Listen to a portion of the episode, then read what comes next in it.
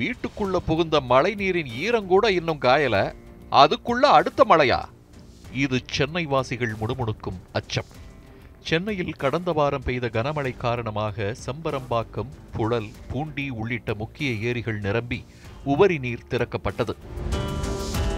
நான்கு நாட்கள் தொடர்ந்து பெய்த கனமழையால் சென்னையின் தாழ்வான பகுதிகளில் வீடுகளுக்குள் வெள்ள நீர் புகுந்து மக்களின் இயல்பு வாழ்க்கை பாதிக்கப்பட்டது.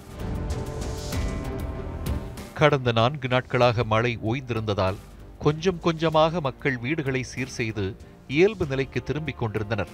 தத்தளித்துக் கொண்டிருந்த தலைநகரம் மெல்ல மெல்ல தன் இயல்பை நோக்கி நகர்ந்து கொண்டிருந்தது.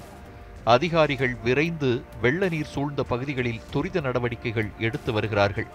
எப்படியோ இரண்டாயிரத்தி பதினைந்து போல் பெரிய பாதிப்புகள் இல்லாமல் தப்பித்தோம் என்று சென்னை வாசிகள் நிம்மதி பெருமூச்சு விட்ட நிலையில் உங்களை விட்டுவிட முடியாது என கூறும் வகையில் வங்கக்கடலில் உருவாகியிருக்கிறது புதிய காற்றழுத்த தாழ்வு பகுதி.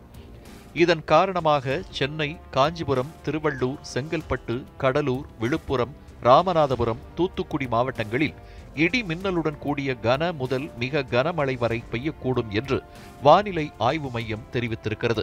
சென்னையை பொறுத்தவரை கனமழை என்றதும் சட்டன ஞாபகத்திற்கு வருவது செம்பரம்பாக்கம் ஏரிதான்.